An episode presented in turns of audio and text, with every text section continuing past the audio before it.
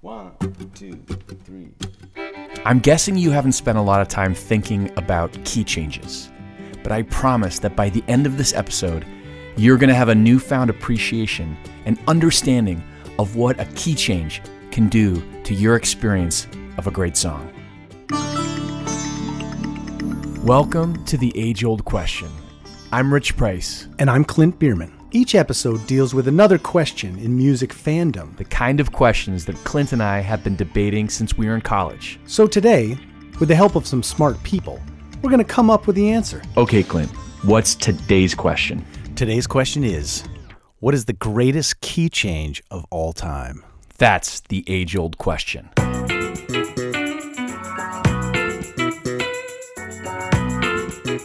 Clint, set the table for the conversation. What is a key change?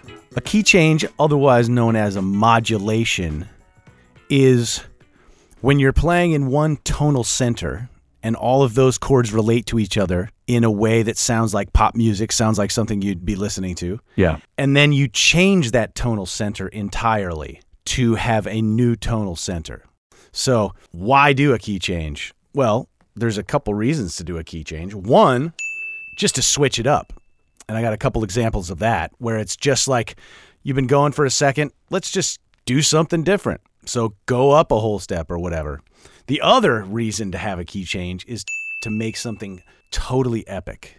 And I think that's what we're going to get into today are the ones that really lift the song into a new place that it hasn't been before. I can't wait to hear what you've chosen. You want to hear my first one?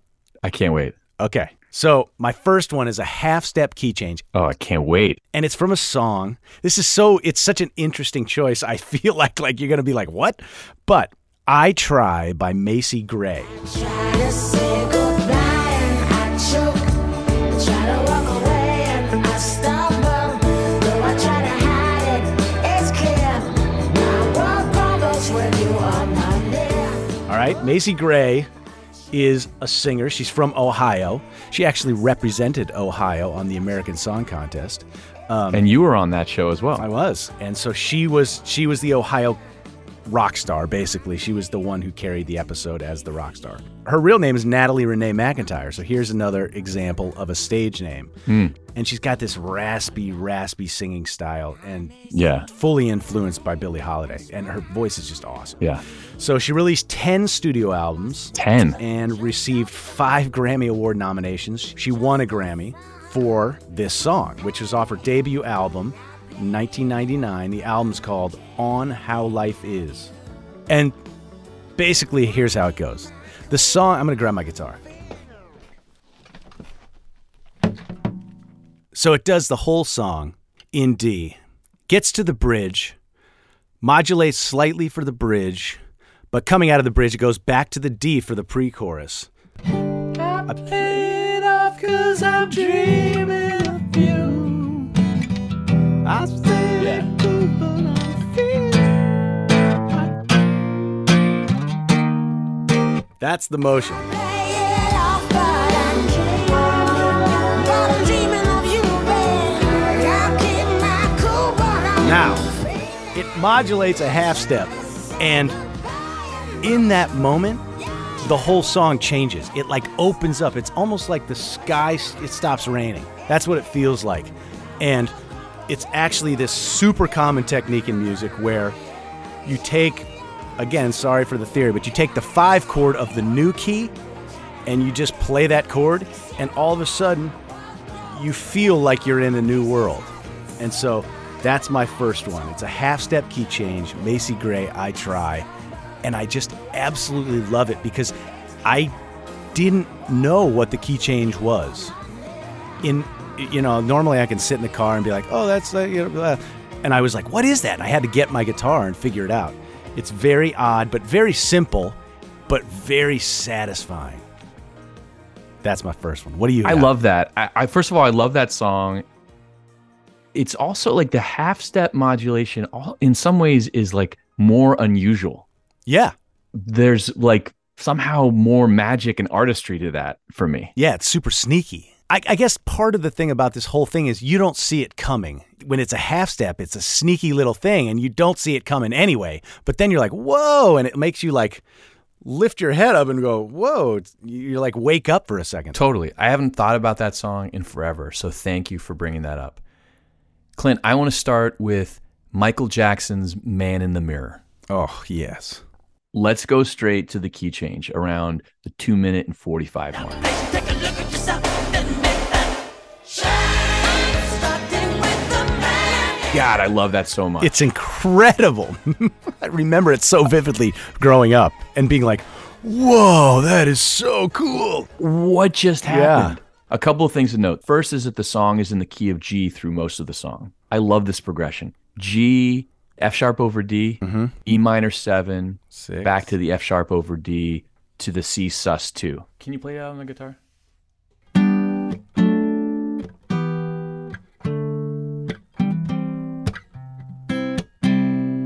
Classic. That's classic, classic, Classic. progression. I mean, Classic progression. Clint, listen to this. The music was written by Glen Ballard, mm-hmm. Who years later would become a legendary songwriter and producer in his own right, maybe best known for co writing Jagged Little Pill with Alanis Morissette. The lyrics were written by Siedah Garrett, who was a vocalist who sang on sang with Michael on the song I Can't Stop Loving You, which was a hit single. Mm-hmm. When Quincy Jones, who was the producer, reached out to Garrett and said, Michael is looking for some songs. Michael wasn't just looking for a hit, he was looking for an inspirational anthem. And Garrett and Ballard came through. Michael loved it. And of course, was featured on the follow up to Thriller, the album Bad, which came out at the end of the summer of 1987. The album would become one of the biggest selling albums of all time. Over 35 million copies sold worldwide. wow. Back to Man in the Mirror. It's one of only two songs on the album not written by Michael. But this song was Michael's proudest moment on the album. The only quote on the album artwork featured a line from the song If you want to make the world a better place, take a look at yourself and make a change. Speaking of that line, and one of the touches that make the key change so powerful, it goes from the key of G up a half step to the key of G sharp on the word change. Take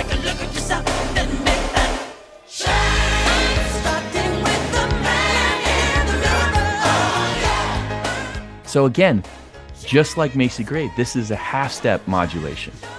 Genius. Genius.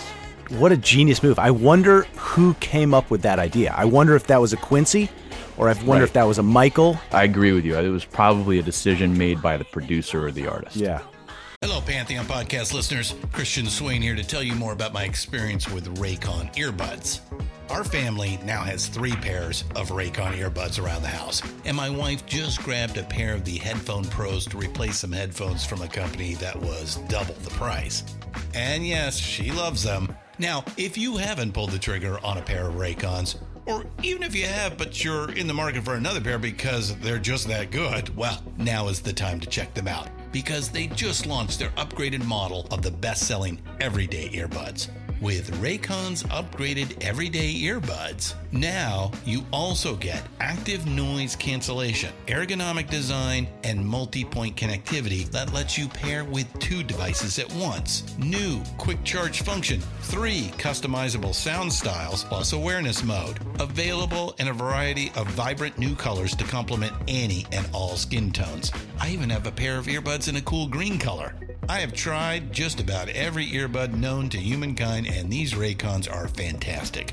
Seriously, if you've been wanting to check out Raycons, there truly is no better time. You're going to ask yourself why you didn't check them out sooner, and Raycon offers a 30-day happiness guarantee. So, what are you waiting for? Go to buyraycon.com slash Pantheon today to get 20% off your Raycon order, plus free shipping. That's right, you'll get 20% off and free shipping at buyraycon.com slash Pantheon. Buyraycon.com slash Pantheon. Hey folks, Steffan Chirazi and Renee Richardson here from the Metallica Report. And we are proud members of the Pantheon podcast family, where the best of music and podcasts unite. We've got something pretty cool for you. we're giving away an exclusive Metallica merch package worth over $250. That's a whole lot of scary guys, skulls, M72, and other sought after Metallica swag. And we've made it easy for you to win. Follow and share the Metallica report, and you're in the game. Go to pantheonpodcast.com slash Metallica, enter your email, and hit that button to be entered to win. And just like that, you're eligible for our monthly exclusive Metallica merch package. And guess what, rockers? You can enter every month. So just do it. And while we love our global brothers and sisters, the lawyers won't let us ship outside the U.S. Oh man, All right, what's your second? I don't know. I don't know if it gets better than Michael Jackson, Man in the Mirror. But my second one is very subtle. So this one, this is a sneaky little bugger, and I'm going to jump up a whole step now. So Okay. the song is Bobby McGee by Janis Joplin. Yes, love this one. Busted flat in Baton Rouge, waiting for a train, and I was feeling near as faded as my jeans. Bobby And found a You're thinking in your head, you're like, there's not a key change in that song. There's no moment in that song that where it, she just belts out the, the next key, but it's super sneaky. The song, Me and Bobby McGee, is written actually by Kris Kristofferson. It was released posthumously by Janis Joplin. So she died in 1970, and this song was released in 1971. Hmm. It's actually only the second single released posthumously to go to number one, and the first one was Sitting on the Dock of the Bay by Otis Redding. That also went to number one after his death. But here's what happens at the end of the first chorus, it just goes up a whole step. and it's it's one of those things that you definitely don't see coming and really lifts the song.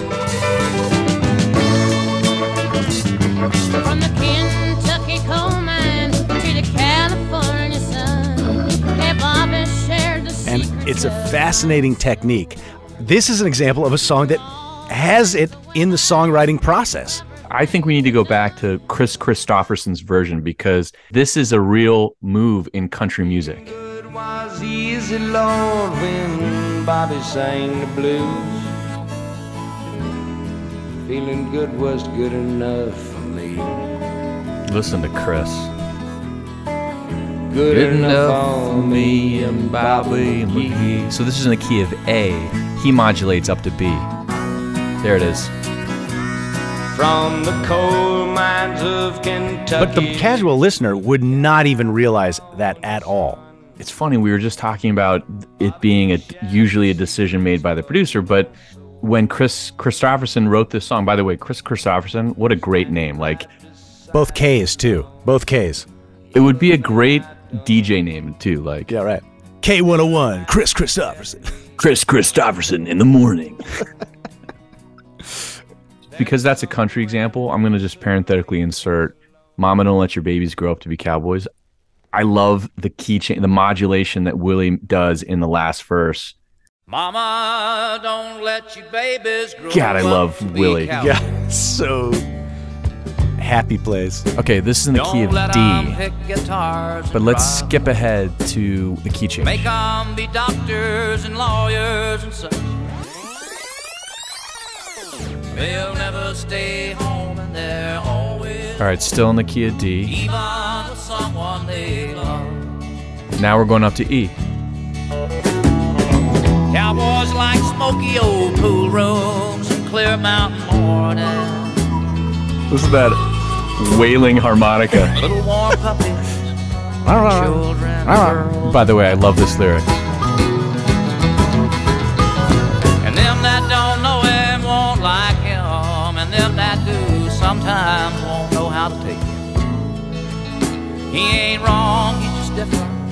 But his pride won't let him do things to make you think he's right.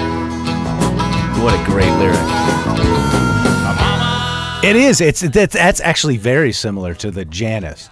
It's just a lift. There's no bridge in me and Bobby McGee, and I don't think there's. Right. Is there a bridge in Mama's don't Mama don't let your babies grow up to be cowboys? No. So maybe there's a reason why. Maybe it's like I- In place of the bridge. yeah, like a bridge is is to to have the listener get away from the main theme so that you can come back to the main theme and have it sound familiar. But Right. in lieu of that, maybe this is just a way to. That's a great point. All right, are you ready for my second? Yes, sir. Let's be honest, it wouldn't be an episode of the age old question if we didn't spend at least part of our time talking about the Beatles. So allow me to quickly do that. Let's begin here. You're going to lose that girl. You're gonna lose that girl. Yes, you're gonna lose that girl. You're gonna lose. Yes, yes, you're gonna that girl. Not one of the Beatles' most celebrated songs, but it's one of the more interesting examples of their genius in songwriting. Let me set this up. First, the song is in the key of E, but the bridge goes somewhere completely different. It modulates to the key of G. Hmm. Why is that weird?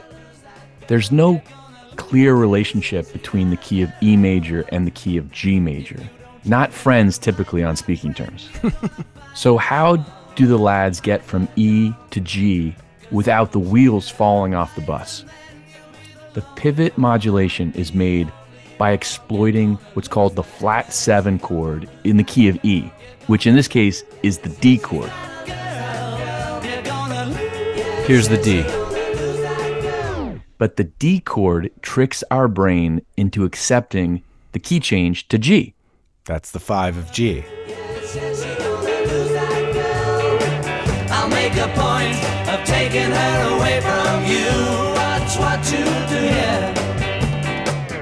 Let me break that down one more time. So the chords are E major, G sharp 7, 3, F sharp minor 7 2, to B7. 5. And even though we're in the key of E, our ear doesn't think it's weird to go to G because of this chord right here. I'll make a point of taking Ah! We just geeked out in fairly technical terms, but hopefully you caught at least some of the way in which that was interesting. One more song from the Fab Four. The song is Penny Lane. Mm-hmm. And for this discussion, I want to play excerpts from a YouTube video by the brilliant Dutch musician Paul Davids.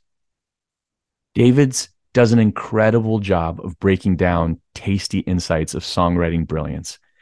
And he does it here with Penny Lane.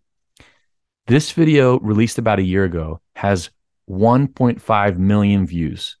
So maybe you've watched it already, but if you haven't, you should because he boils it down in really simple terms.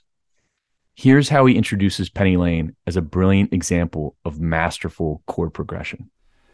So I was trying to clean out this storage space when I stumbled upon this little piece of paper over here. And believe it or not, this was the start to my massive appreciation to the Beatles. It was quite the epiphany. This is what I got on my first piano lesson at the conservatory while studying guitar, and it did two things for me. It made me realize I suck at piano. Come on, B major. What kind of key is that? Five sharps. Who who puts who even does that? But maybe more so, it made me realize how interesting and lovely the compositions of the Beatles songs actually are. So we all know these songs. They are in our collective memory, ingrained in our collective memory. We take them for granted. But then when looking closer at the pieces, the arrangements, the compositions, it makes us realize there is so much more going on in the songs. He then goes on to break down the chord progression, which is in the key of B, jaunty and fairly standard progression. Penny Lane, there is a barber showing photographs of every head he's But this is where Paul gets all geniusy on us. Here's Davids again. Penny Lane, there is a barber showing photographs of every head he's had a pleasure to know. It's a B minor chord in the key of B major, and it really comes out of nowhere, doesn't it? So, this is something we call a borrowed chord. We lend a chord from the relative key. The relative key is B minor. So, we call this modal mixture, modal interchange, and it doesn't happen that often on the tonic, on the one chord. Okay, it's getting complicated, I know, but stick with it because it's getting good. He plays a B minor in the key of B major. That's weird. But as Davids points out, Paul wants you to hear that B minor chord because the orchestration goes away on that chord. So it almost accentuates that particular change.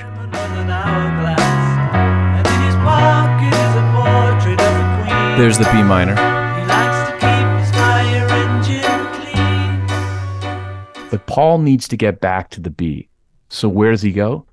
Typically, you'd go to the five chord of the B, which is what, Clint? F sharp.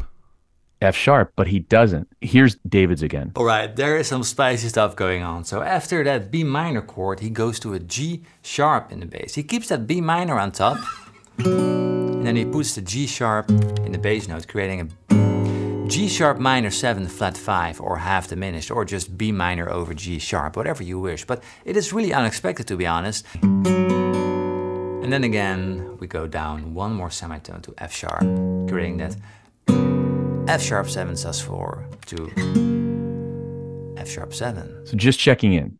Did we lose you? Are we getting too technical? The point is to go from B major to B minor, then to get back to the first setup chord to the top of the verse, which is F sharp, is genius and masterful because you don't realize that something so complicated and weird is happening. And by the way, that's not the only modulation that's happening in the song. We've just talked about the verse so far. from the verse to the chorus, there's a modulation from the key of B to the key of A, Which is down a whole step. which is down a whole step. So it's a modulation. Usually a modulation goes up. This is going down. Listen to Davids again. We go from B major, that we just played in the verses, to A major.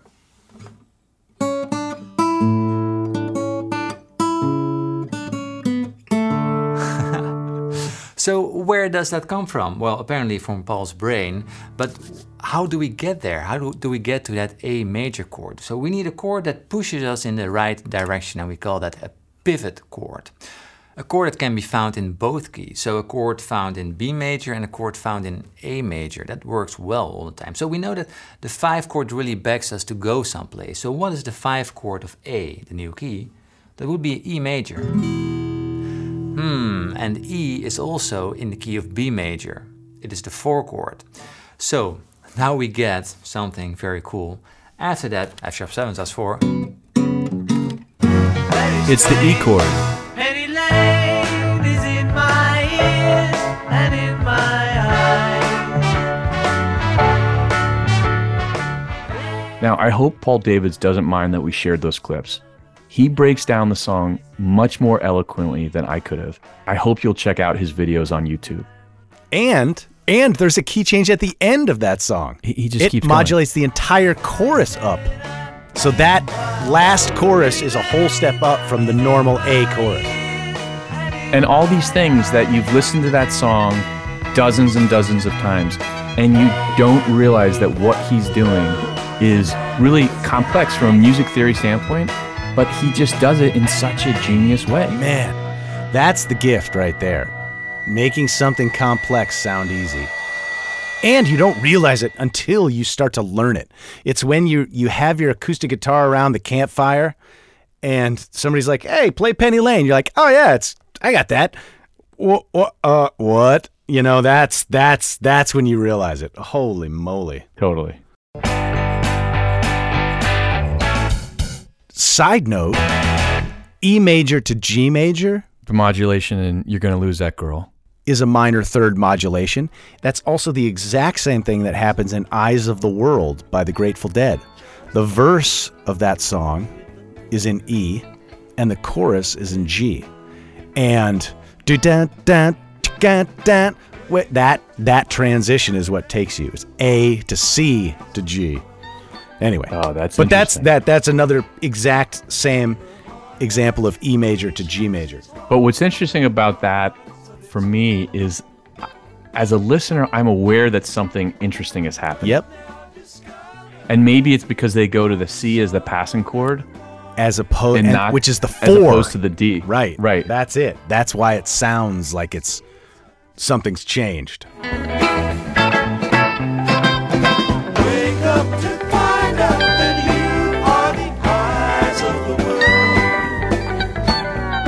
Yeah. Okay, my next one. I'm going to do two in a row because they're Great. from the same artist. And we know her, we love her.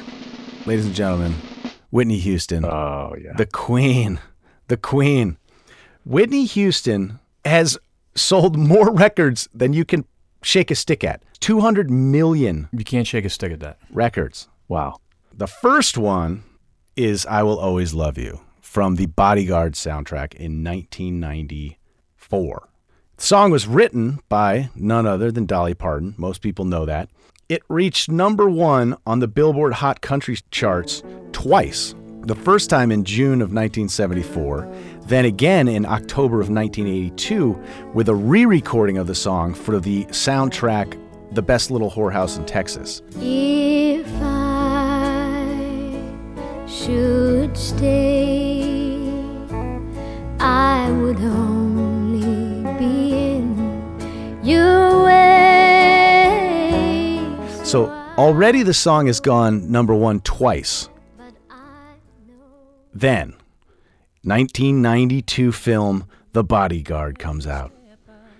Dolly gave them permission to use the song, but she actually hadn't heard it until she's driving down the road and she's in her car and she hears Whitney's version of it. And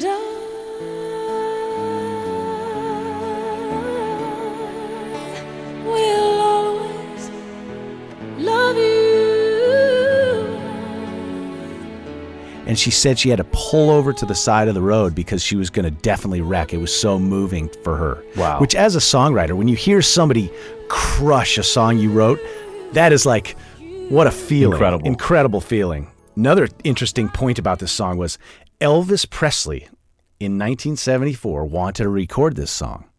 And Dolly was super excited because she was a big Elvis fan until Colonel, Colonel Tom Parker, his manager, said that standing procedure for Elvis is when he cuts your song, you sign over half of the publishing rights to any song that Elvis records. Right? That's that was just the way it was done because it was going to be a hit because Elvis was doing it. So he gets half the publishing. Well, Dolly, being wicked smart, said, I don't think so, sir, uh, and denied Elvis Presley covering her song. Now, Good choice. it uh, gave her all the money from when Whitney did it. And she said, and I quote, Then, when Whitney Houston's version came out, I made enough money to buy Graceland, which is amazing. But let's get back to Whitney's ver- version. Whitney's version is a soul version of Parton's country version. And it's simmering, it's slow. But the magic happens at 308.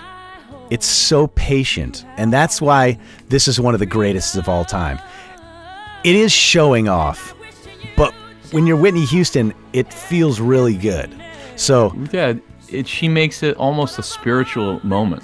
it's the reverb, it's the patience of it's it's silent. There's nothing happening. Yeah. And then she does the pickup.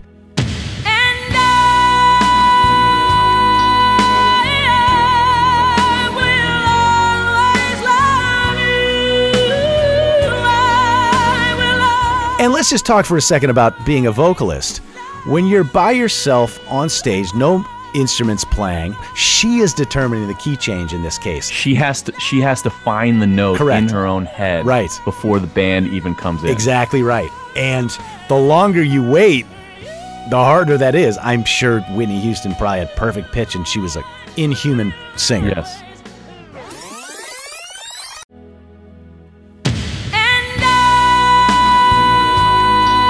Such vocal control, just so incredible. Wow. Now, the second one I want to talk about is almost the exact same move. It's a whole step modulation in the song I Want to Dance with Somebody. Song came out May 2nd, 1987.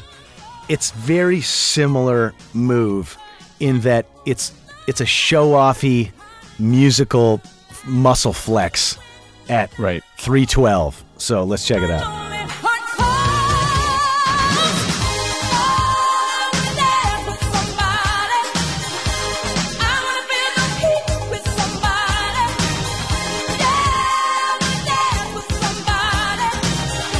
Interesting, you know, I Will Always Love You comes at 308. This one comes at 312. It's like you're three minutes into the song. Now we're going to give you something like, here, hold my beer. Exactly.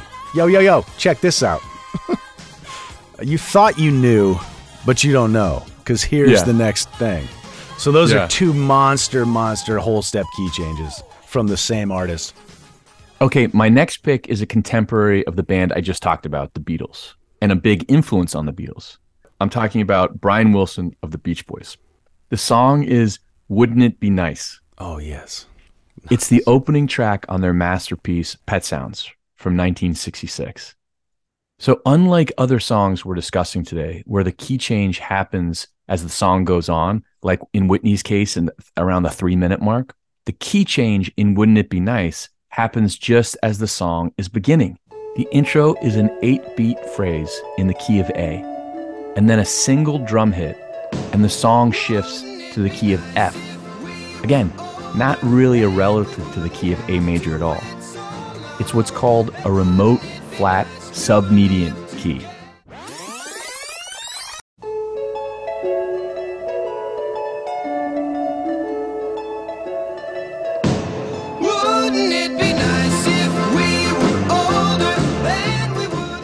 This type of key change happens in classical music or in jazz, but it doesn't happen in popular music.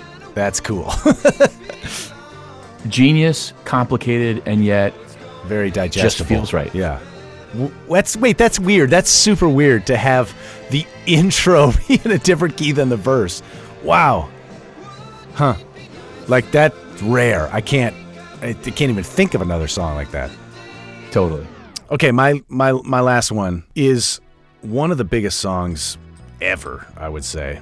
And it's by American rock band Bon Jovi. It was the oh. band's second chart-topping single from their third album, Slippery When Wet. Ladies and gentlemen, Living on a Prayer. Written by Jon Bon Jovi, guitar player Richie Sambora, and Desmond Child. Uh, the single was released in 1986. It was played on every radio station incessantly for the past 30 plus years. Tommy used to work on the docks. Union's been on strike. He's down on his luck. It's tough. So tough. Why this may be the greatest key change of all time is for two reasons. One, it jumps up a minor third, which is rare. It completely changes the tonal center. It goes from G to B flat. Those keys do not play well together, and yet it just feels real good. And the other reason this song might have to be number one is that it, it's out of time as well. So at that moment, it anticipates the hit, it drops a beat, and does a key change. So not only are you not expecting the modulation in the music, but you're also not expecting the change in time at that Right. moment. And it's it's the moment that everyone can sing in a bar when or if you're playing it live. Isn't that interesting? In that moment, to your point, like untrained musicians Yep. are all of a sudden doing very complex musical moves. Yeah. Let's see. I can't think of.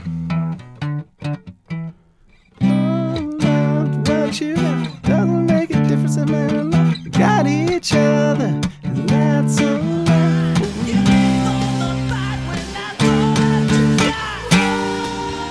Just it just does it. It goes from a D to a G minor.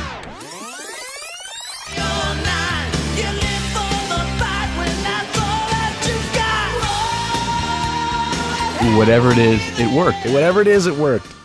Clint, let's go to the comments. Yes. Let's go to the comments. From teacher guy 99992000 on Instagram. He says, I love your podcast. Would love to hear your thoughts about the Rock and Roll Hall of Fame. Clint, any thoughts on the Rock and Roll Hall of Fame? Let's see. I would say that it's not very rock and roll anymore. That's one of my thoughts. Is that they- they'll let country in. I mean, Any Joe Bag of Donuts in? yeah, Joey Bag of Donuts, come on in, buddy. I tell you, I would, I would be honored if I got in the Rock and Roll Hall of Fame. You would accept that invitation. You would go to the ceremony. I would. Have you been to the museum in Cleveland? Oh, I did go once. There was a Bruce Springsteen exhibit. I went one time and I loved it. I love seeing, you know, they've got, you know, John Lennon's guitar and they've got Elvis's suits, sparkly suits, and it's really cool to see that historical accoutrement. Paraphernalia is not the right word.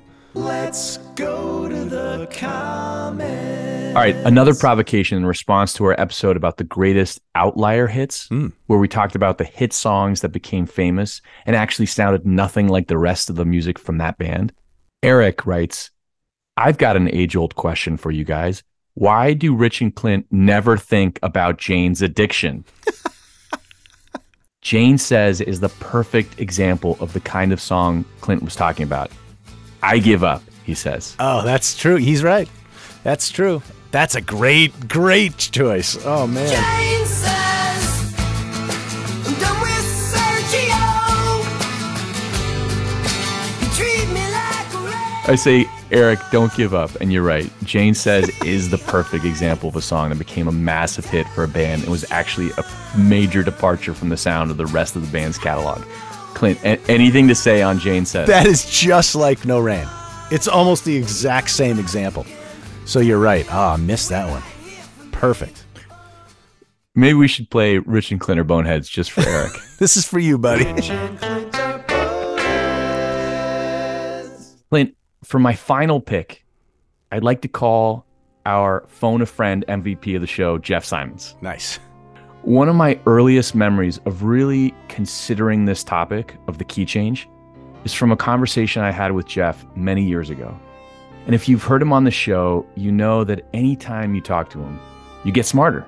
Well, that was certainly the case when he and I discussed this song by Stevie Wonder. It's a song called Evil. Let's hear a little bit of it.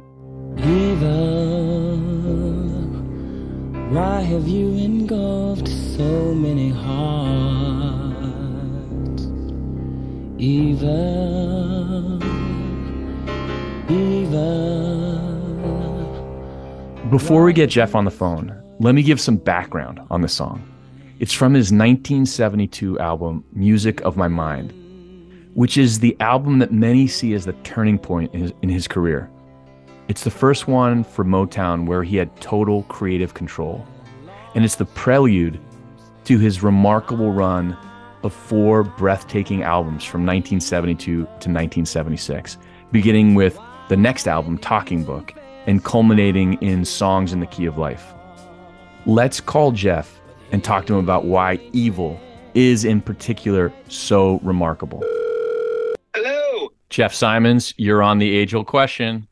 Oh my gosh. Another wish fulfillment day. How are you, friend? Well, we're so glad to catch you. We know you're in the car, but we're having a discussion today about the greatest key changes of all time. And I love it. I'm interested in hearing your picks for the greatest key change. But before we do that, I want you to talk a little bit about the Stevie Wonder song Evil.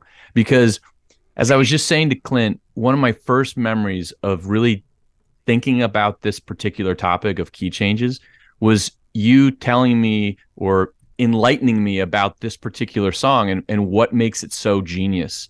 So talk to us about Evil. So Evil is the last song on Music of My Mind, which is a really underrated, just amazing Stevie Wonder record. It's the first one of the five in a row he did where he recorded every instrument. 21 years old, and he's got creative control from Motown, and he's just flexing. And Evil starts as this like kind of syrupy ballad. I mean, like the lyrics are a little silly, right? Like evil, why do you destroy so many lives? But it starts in C, and then it goes to C7 to F, and it does it twice. But then it uses C to E major seven to A minor seven to D minor seven to get to F. Why and does the whole thing again. And it uses that one, three, six, four change to get up another fourth to B flat. It does it again and ends the song, and then it's an E flat.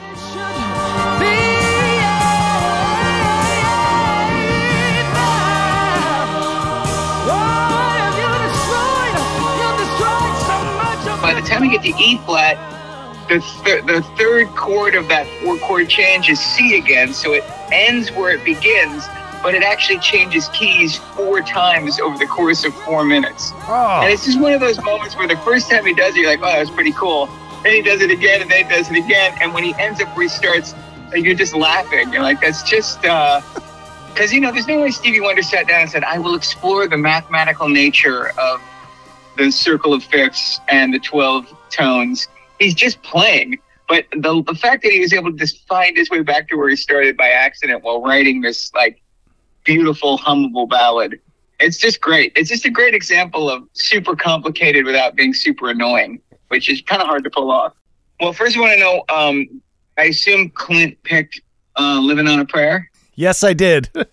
Of course, because it's amazing. I mean, that, that song is so silly, but good lord, is that key change unbelievable? Like, it's just crazy how perfect it is for that song and that moment. And it, it, Bonjay goes to that impossibly high note. Minor third. I really wish I. I mean, that's before auto tune, really, and and before you could digitally just put your voice up there. Like, Yeah, that's the real deal. I want to hear the outtakes of that note more than just about anything. Like the first three or four attempts when he's just like, you're like, oh, well, maybe one more time. Yeah, where the engineer's like, "Hey, Jon, that was really good. Let's try it one more time just for safety." First of all, wow.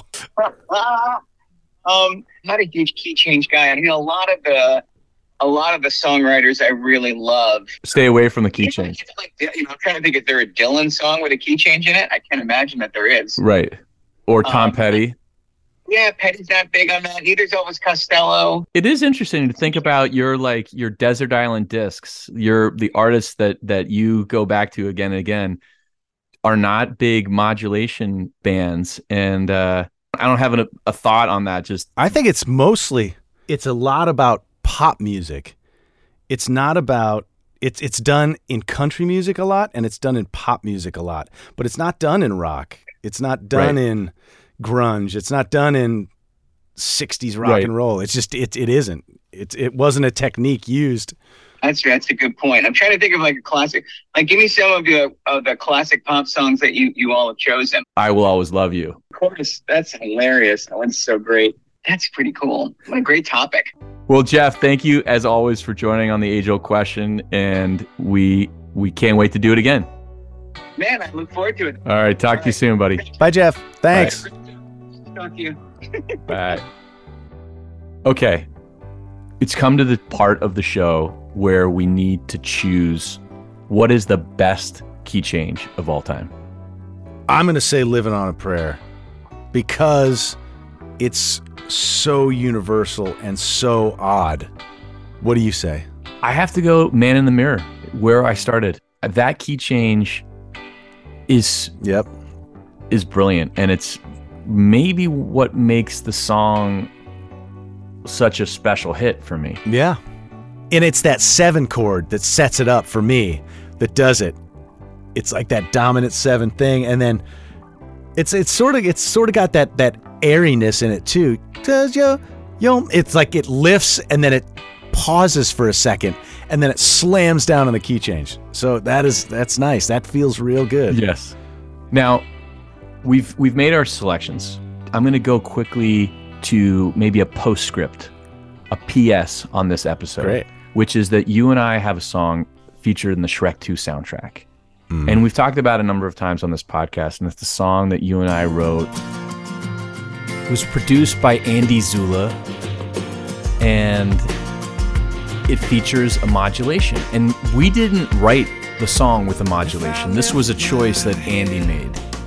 And I'm going to skip ahead in the song to the modulation. Okay? But I'm on my way. I said I'm on my way. Yes, I'm on my way. I'm on my way. Well, we hope you had fun, as much fun as we did. We certainly did have a lot of fun on this one. And we hope you'll join us next time when we answer another age old question.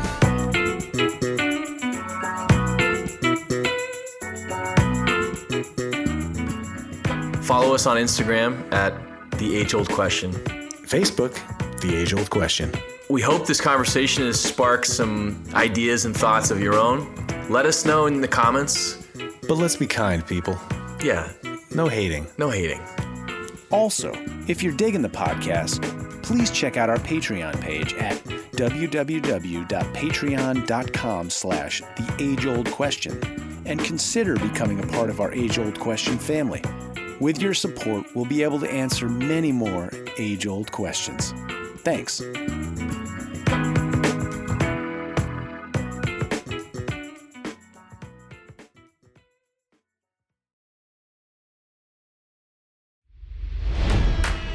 It's NFL draft season, and that means it's time to start thinking about fantasy football.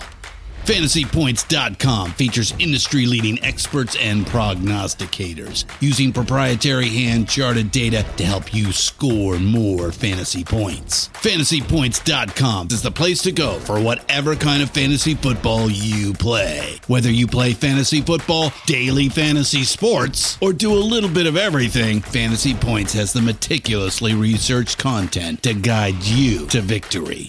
And why wait for the fall? Fantasy Points also covers the new spring football league, the UFL. Join the guru, John Hansen, Scott Barrett, Joe Dolan, and other massive names in the fantasy football universe with an exclusive offer. Use code Pantheon for 15% off any fantasy points package, including the all in package, with access to every article, tool, and data nugget that Fantasy Points has to offer.